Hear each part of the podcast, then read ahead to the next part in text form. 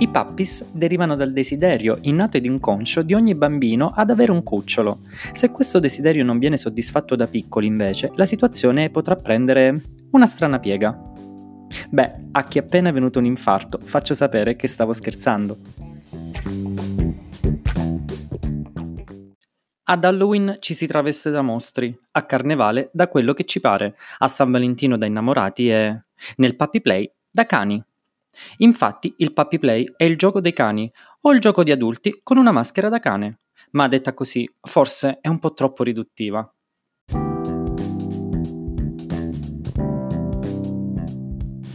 Ciao Loris, io mi accompagno spesso ai pappi, ma essendo praticamente asessuale non prendo mai parte ai loro giochi. Ho fatto l'handler in erba qualche anno fa, ma non direi che è stata un'esperienza significativa. Io cercavo un dog slave e mi ero trovato con un puppy, ma in effetti sono due cose diverse, per quanto possano apparire simili. Puppy play, handler, dog slave sono tutti termini che vengono associati a questo gioco. Ma cosa vogliono dire? I puppies li abbiamo visti per la prima volta in Italia al Pride del 2017 e sostanzialmente sono degli adulti che si divertono a travestirsi da cani, farsi accarezzare o giocare tra loro. Ma chi sono i puppies? Benvenuto in questo podcast. Stai ascoltando Sessuologando. Io vengo dopo Rob, perché ogni giovedì alle 13, dopo l'oroscopo di Rob, parleremo di sesso.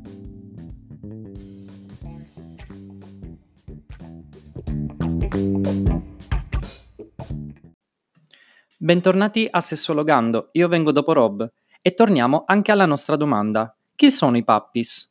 I pappi sono persone, sia uomini che donne, con ogni tipo di genere e orientamento sessuale, che amano usare accessori per emulare un cane, come orecchie, museruole, code, che sono solitamente indossate con un plug o con delle cinture o con guinzagli. Sono persone che si identificano con degli aspetti del cane e lo fanno tramite accessori e modi canini, giocando, pensando ed interagendo proprio come farebbe un cane.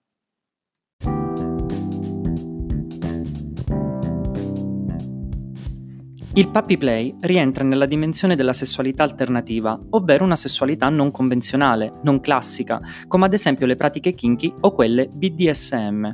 Sfatiamo subito un mito. Per fare l'amore da Trieste in giù non vi serve la maschera da cane. Se volete invece sperimentare qualcosa di differente, allora il mondo del puppy play può essere qualcosa di divertente e stimolante. Solitamente fraintesi, bizzarri o perversi, i comportamenti sessuali atipici sono invece la manifestazione di un nuovo modo di vedere e vivere l'esperienza erotico-sessuale, anche se la loro definizione appare talvolta complessa e controversa.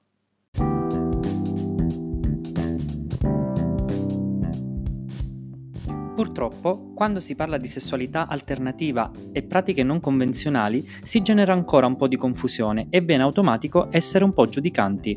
Questo accade quando davanti a nuovi temi ci sentiamo ancora un po' psicodispersi. Pertanto è importante affidarci alla nostra capacità di curiosare ed informarci, affinché i pregiudizi su differenti modi di fare l'amore non siano il presupposto per un giudizio negativo dell'altro diverso da noi. Proprio come un profumo, anche il Puppy Play presenta delle note di testa, di cuore e di fondo. Tra le note di testa, ovvero quelle che sono più volatili e durano per i primi minuti, troviamo il BDSM, il travestimento e il gioco di ruolo. La nota di cuore, che perdura per qualche ora, è sicuramente il feticismo. La nota di fondo, infine, che rimane anche per alcuni giorni, è il mix tra pratica kinky ed un modo di essere.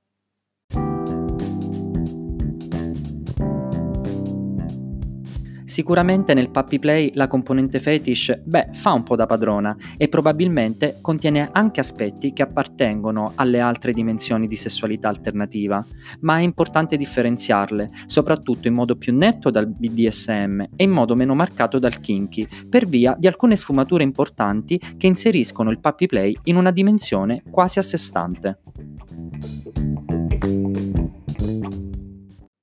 Infatti, il puppy play integra quello che in gergo viene considerato l'oggetto inanimato del feticismo, ovvero la maschera, i tacchi, le corde, oppure i materiali come la pelle e la gomma, per arrivare a parti del corpo quali piedi, ascelle e mani.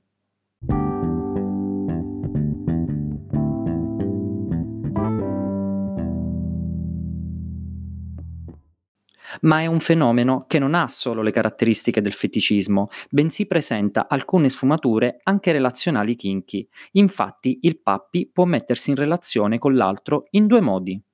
Il primo è attraverso l'handler, ovvero l'accompagnatore, colui che gestisce il pappi, la persona che si prende cura del suo cane. Successivamente, invece, si trova la figura dell'owner, che è decisamente una figura più vicina a quella di un compagno o di un fidanzato. Fare questa distinzione è importante affinché non si incorra nell'errore che il pappi sia il sottomesso di un padrone, che è più tipico delle pratiche BDSM. Il rapporto di dominanza nel puppy play, infatti, viene un po' superato.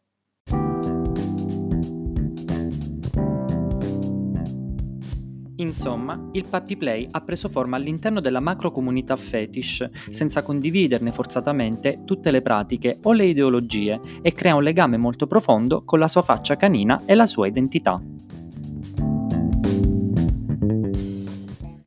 L'interesse per il puppy play è da rintracciare nel piacere ricavato dalle pratiche kinky, ovvero da tutti quei modi di ricercare e percepire il piacere in maniera diversa dal solito.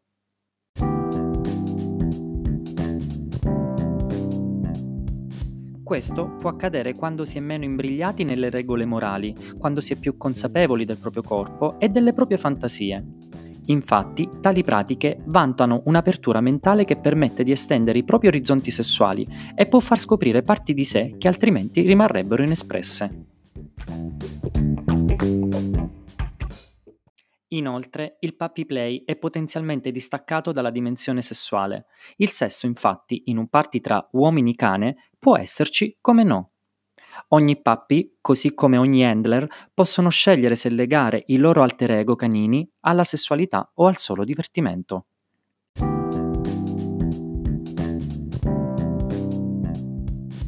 Ma come abbiamo detto prima, la nota di fondo del Puppy Play è il modo di essere e me lo sono fatto spiegare meglio da Aaron, Mr. Puppy 2018. Mi ha detto che lui ha semplicemente dato voce ad un suo lato caratteriale, che si esprime anche nella sessualità con il proprio compagno attraverso la maschera in pelle a forma di cane. In altre parole, in Aaron la persona e il puppy coesistono, sia nella vita di tutti i giorni, sia tra le lenzuola.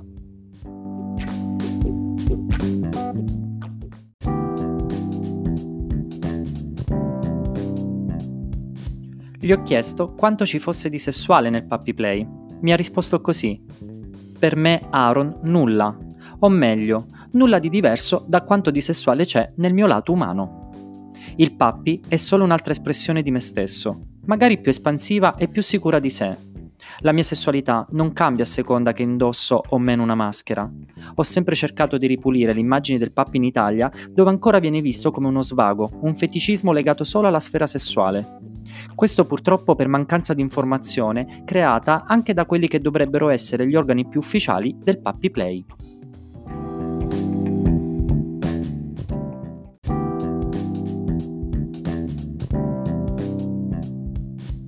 Ho detto ad Aaron che noi sessuologi pensiamo esista un continuum del comportamento sessuale in termini di normalità e devianza e gli ho chiesto quanto vedesse normale questa pratica.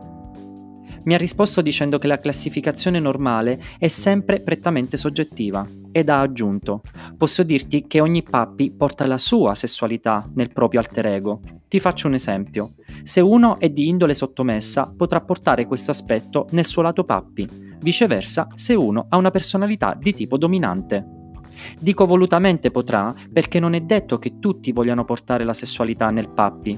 Uno slave, per esempio, potrà tenere distinte le due cose e vivere il puppy play come momento di svago staccandolo totalmente dal resto. Aaron Puppy è un alter ego. Come si esprime nella tua coppia? Aaron sono io, quindi non viene integrato. Purtroppo si ruota sempre intorno alla questione: il puppy è un gioco o una manifestazione di se stessi? Se fosse un gioco, chiaramente dovrebbe trovare uno spazio all'interno della vita di coppia, diversamente c'è sempre. A volte anche come immagine, a volte solo come carattere.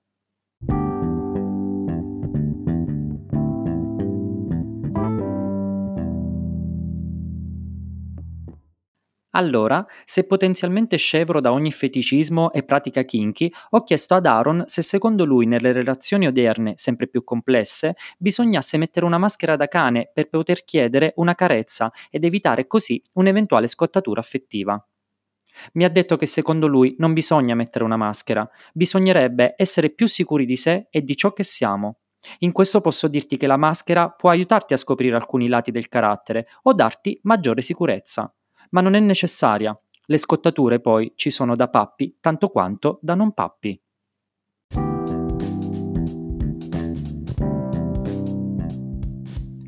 Dunque, il Puppy Play sembrerebbe essere pieno di sfumature, forse un po' meno di 50, ma sicuramente ogni puppy può esprimersi in questa pratica per come meglio crede, perché diventa un modo di essere, una modalità di gioco o anche un modo diverso di fare l'amore.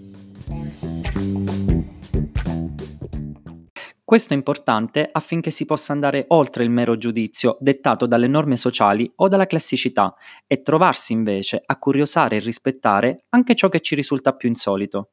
Quindi abbiamo capito che esistono modi diversi di fare l'amore o di poter condividere emozioni e pezzi di vita.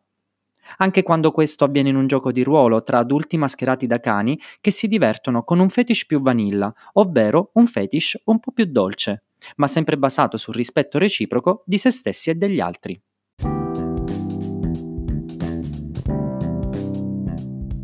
Grazie Aaron.